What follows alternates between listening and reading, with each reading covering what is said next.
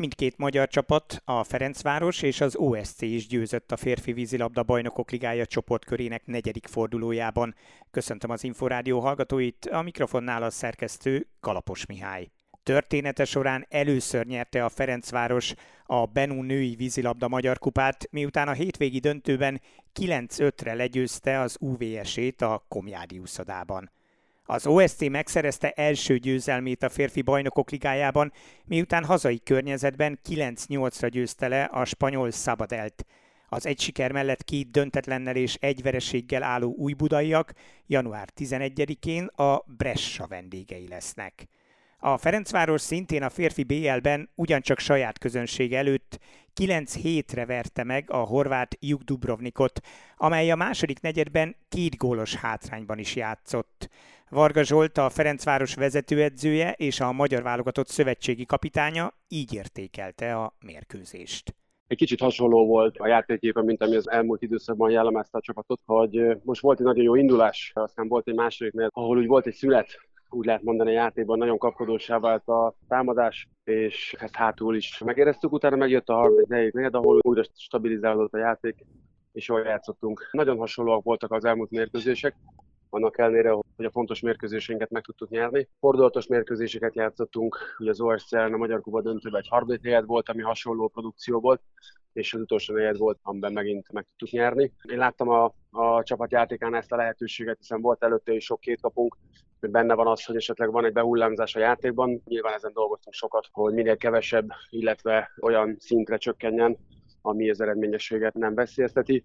Hát nyilván itt azért volt sok idő, vagyis olyan mérkőzés az elmúlt időszakban, ami, ami tényleg kalandos volt, és a végén tudtuk csak megnyerni. Ön már nagyon sok csatát megélt, mégis amikor az ellenfél sorozatban négy gól dob és két góllal is vezet, igaz a második negyedben, akkor azért felmegy a pulzusa? Hát nagyon változó. Nem mindig ezekben a helyzetekben szokott felmenni a pulzusom. Én inkább játékelemeken szoktam magamat esetlegesen bűteni, hogyha azok nem mennek, vagy esetlegesen amiket megbeszéltünk, vagy esetleg kivideóztunk, végelemeztük, többször megnéztük, és olyan helyzetekből kapunk gólokat, én inkább ilyen helyzetben szoktam dühöngeni, mert nyilván a játékban, főleg ha jó csapatokkal játszunk, akkor az benne van minden lehetőség és minden esetőség, és igazából ilyenkor mindig arra fókuszálok, hogy mi a következő lépés, mi a megoldás. Ugye a Dubrovnik az egy jó csapat, tehát ha a végeredményt nézi az ember, akkor azt mondja, hogy ez teljesen rendben van.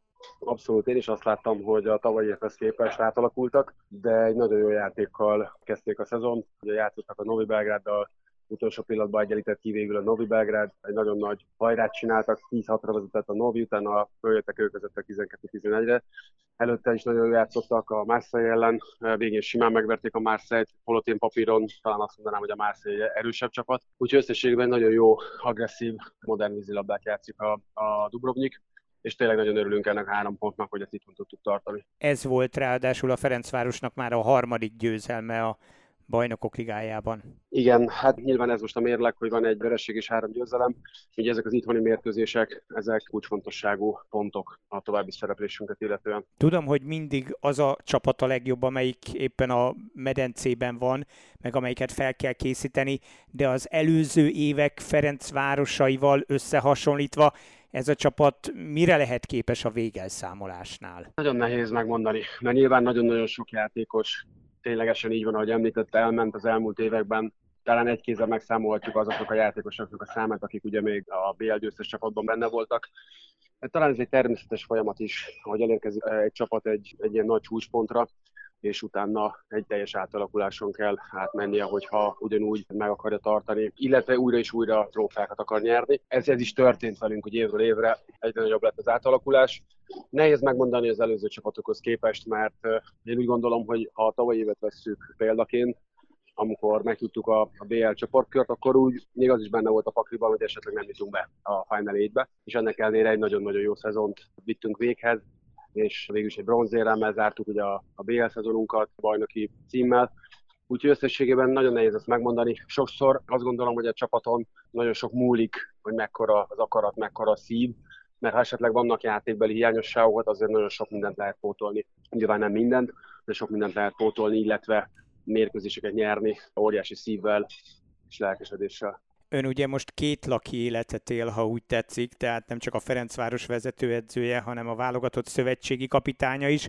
Tudatos volt az, hogy már január 1-én találkozik a keret, és egy pár nap összetartás következik? Szerettem volna tartani edzéseket, már korábban is vágott edzéseket, de a szezon nem engedte meg. Olyan sűrű volt a, a csapatoknak a programja, a csapatoké, hogy nem volt egyszerűen lehetőségre. Csak olyan pillanatokban tudtam volna elvenni, amikor megkérdőlezte volna azt, hogy esetlegesen a klubok tudnak-e úgy készülni egy kvalifikációra. Úgyhogy úgy döntöttem, hogy végül is most fogunk elkezdeni így együtt dolgozni. A játékosokat úgy is látom, látom ki, hogy teljesít. Ugye minden mérkőzéseken, ami fontos, azokat én megnézem. Tényleg csak azért lett így rakva, mert most azt is még kellett gondolni, hogy azért nagyon nehéz szezon részen vannak túl a játékosok. Szerettem volna azt is, hogyha mindenki tud pihenni, mindenki tud egyet karácsonyozni, és utána elkezdeni január 1-én délután a, a munkát. Varga Zsoltot hallották. A három győzelemmel és egy vereséggel álló zöldfehérek január 11-én a német Spandau Berlin otthonába látogatnak.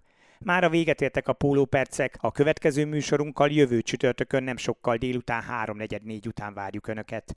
Korábbi adásainkat megtalálják az Inforádió honlapján, az infostart.hu honlapon.